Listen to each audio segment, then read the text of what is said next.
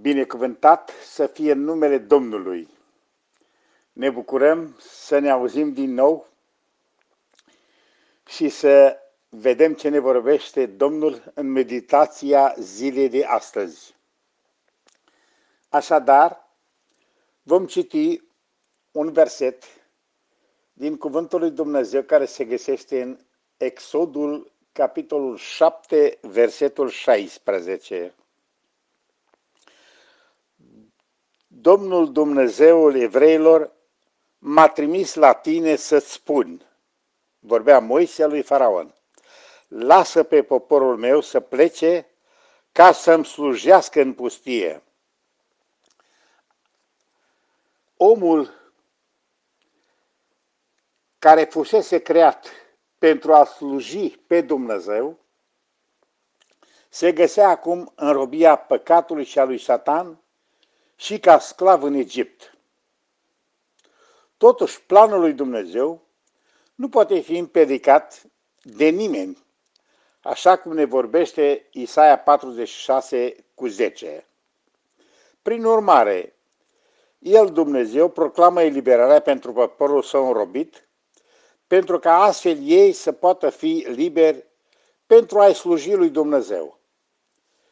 Asta o găsim scris în Exod capitolul 5, versetul 1, unde vorbește cuvântul. Moise și Aron s-au dus apoi la Faraon și i-au zis, așa vorbește Domnul Dumnezeul lui Israel, lasă pe poporul meu să plece ca să prăznuiască în pustie un praznic în cinstea mea, cu un cuvânt să-mi slujească mie acolo. Iar în capitolul 7, versetul 16, cuvântul Domnului vorbește din nou. Domnul Dumnezeul evreilor m-a trimis la tine să spun, lasă pe poporul meu să plece, ca să-mi slujească în pustie. Așadar, scopul lui Dumnezeu pentru poporul lui este de a-l sluji.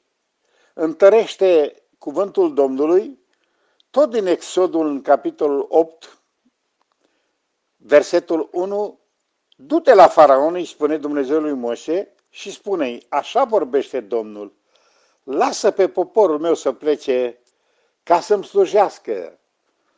Deci tragem o concluzie, orice eliberare și orice izbăvire sub orice formă de robie și de sclavie ne aduce în fața Domnului pentru a-i sluji Lui pentru a fi devotați în lucrarea la care ne cheamă și cu toată inima și cu toată determinarea să-L binecuvântăm pe Domnul.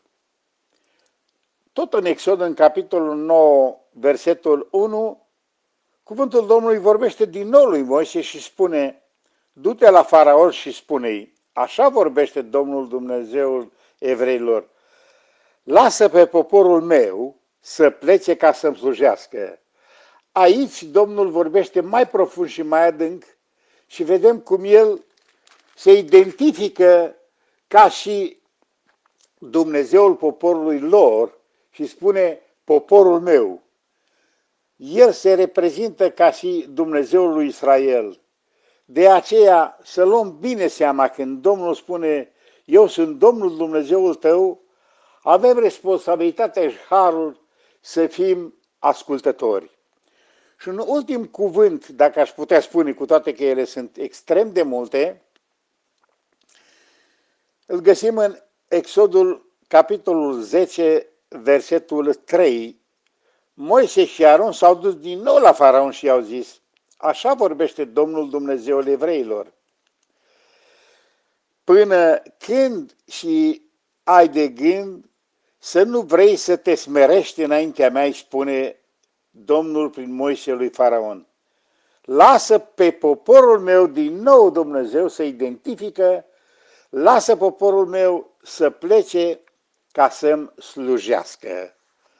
Ăsta este marele har al lui Dumnezeu când aduce pe cineva la o izbăvire, la eliberare, să-l facă un slujitor în casa lui în biserica lui, în poporul lui, în națiunea lui, prin intermediul lui Moise și al lui Faraon și prin sângele mielului Dumnezeu și-a eliberat poporul din robie și l-a dus la sine în pustie.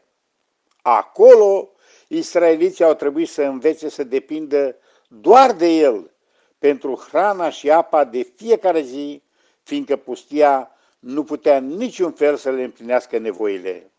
A fost așa o mare nevoie, în primul rând, după ce au fost izbăviți din robie, au fost duși într-un loc anume, adică în pustia Sinai, să depindă întru totului tot de Dumnezeu.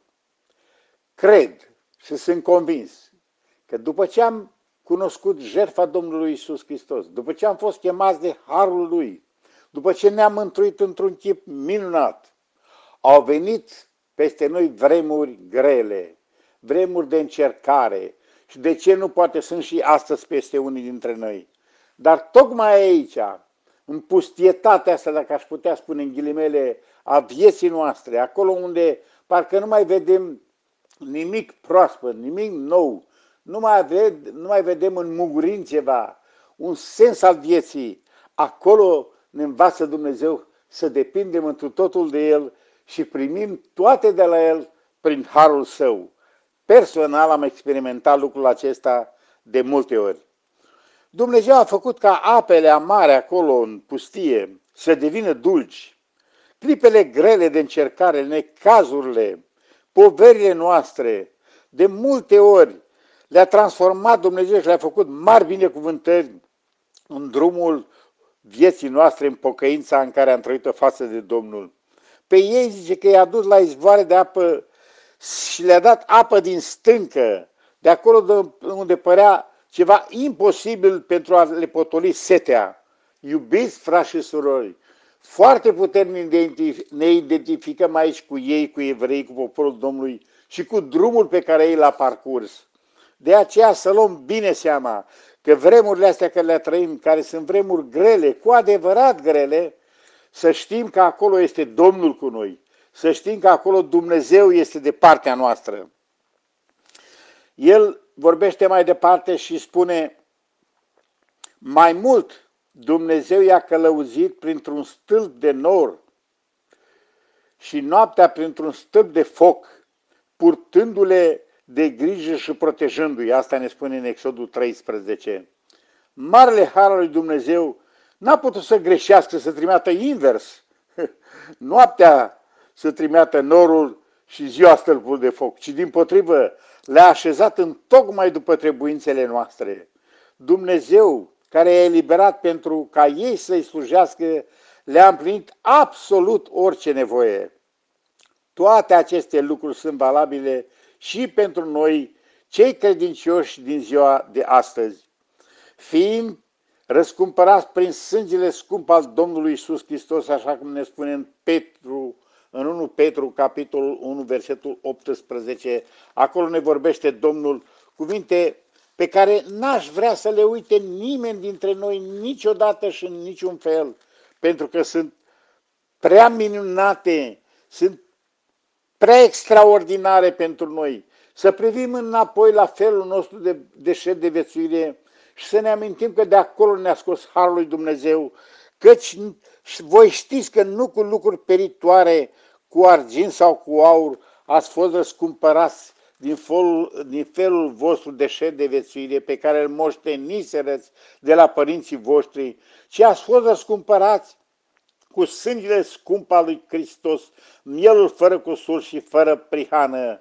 Era o, era o profeție pentru evrei în vremea aceea, sângele mielului pe ușor pentru eliberare, dar pentru noi a venit realitatea când Domnul Iisus Hristos însuși și-a dat viața pentru ca noi să fim aduși la Dumnezeu prin jertfa Lui, așa cum ne spune în 1 Petru 3 cu 18.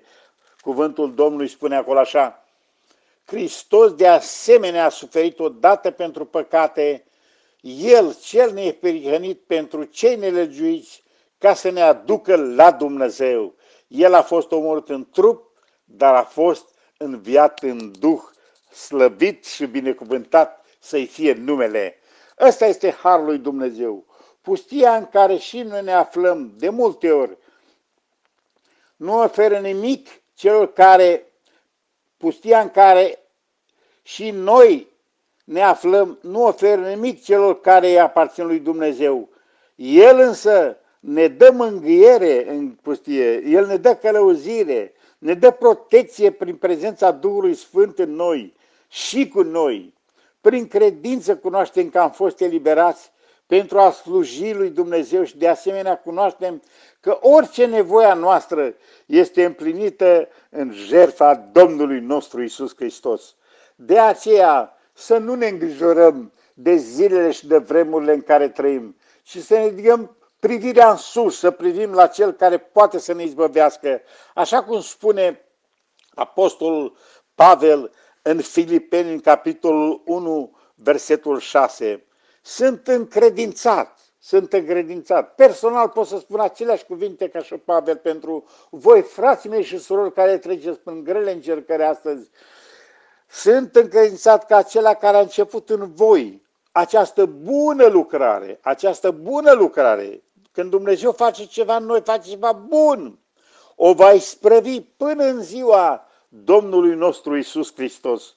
Și mai mult decât atât, ne dă și făgăduința prin, prin cuvântul Domnului și ne spune că Dumnezeul păcii, El vă va sfinți, El însuși pe deplin, Duhul vostru, sufletul vostru și trupul vostru și vor fi păzite întregi, fără prihană, până la venirea Domnului Isus Hristos. Slăvit și binecuvântat să fie Domnul, pentru că viața pe care noi o, trăit, o trăim acum, o trăim în credința în Fiul lui Dumnezeu, care și-a dat viața pentru noi. Glorie și slavă lui Dumnezeu în veci, harul și binecuvântarea fie cu voi, frați și surori în Hristos. Amin.